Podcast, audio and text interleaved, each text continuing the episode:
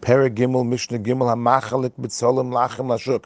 If a person plucks onions, moist onions, to sell in the marketplace, u'm Umekayim Yiveshim Lagoren, and the dry onions he leaves in the ground, that when he's going to harvest those, he's going to store them. So he's using the onions for two different things: some to sell and some to store. Now, why does he use the word machalik to refer to plucking? So the Rav gives two reasons: either because it is from the word smoothing, chaluk, and when you go ahead and remove onions from the ground, you're smoothing the ground. Or it comes in the word chalukah to divide, because he's dividing his onions, some to sell and some to store. So what's the halacha regarding paya? So noisin paya le'elul asman, he has to give paya from this harvest, or le'elul asman from this harvest itself. Now you have to give paya from each harvest separately. It's considered two separate fields. And the Rav says it's like the case of the two wheats. Now, we did say in the last Mishnah that the Chacham said that when you harvest the ripe stalks and you come later to do the rest of the stalks, what did we say? We said, right, but the case of the patches over there, we said that over there, the Chacham said that you could do one pay for everything.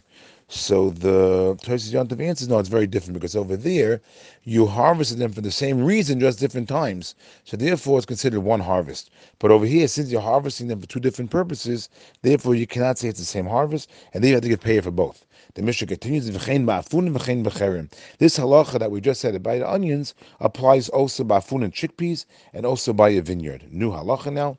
Hamedel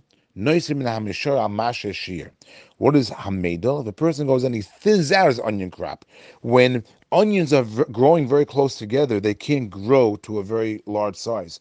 Therefore, what do you do? You thin them out. You pull out some of the onions. That's called medel. So what's the halacha? Min hamishayer. You only have to give pay from that which was left, from the ones that are left over in the ground, al mashashir, only for, on those that were left over. In other words, the ones that you pulled out earlier, you don't have to give pay for those. There's no chiyuv pay in those because those were not pulled out. For, they were only they were not harvested. That's not called harvested. When you thin eh, when you're pulling it out only to thin out to make the other ones better, that's not considered harvested, and therefore there's no chiyuv pay on those. Therefore, you only have to give pay from the ones that are left in the ground onto the ones left in the ground. Mishnah continues, but if a person goes ahead and he plucks the onions for one purpose, going it's similar to the first case of our Mishnah, where he was plucking the onion two different times, but here he's plucking them for the same purpose.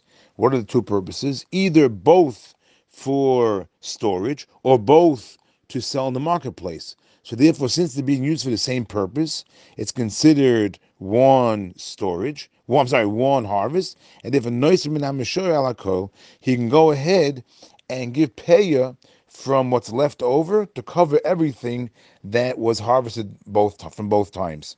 And you notice he needs one one paya, but to cover everything because there is a chiyuv paya on all of them.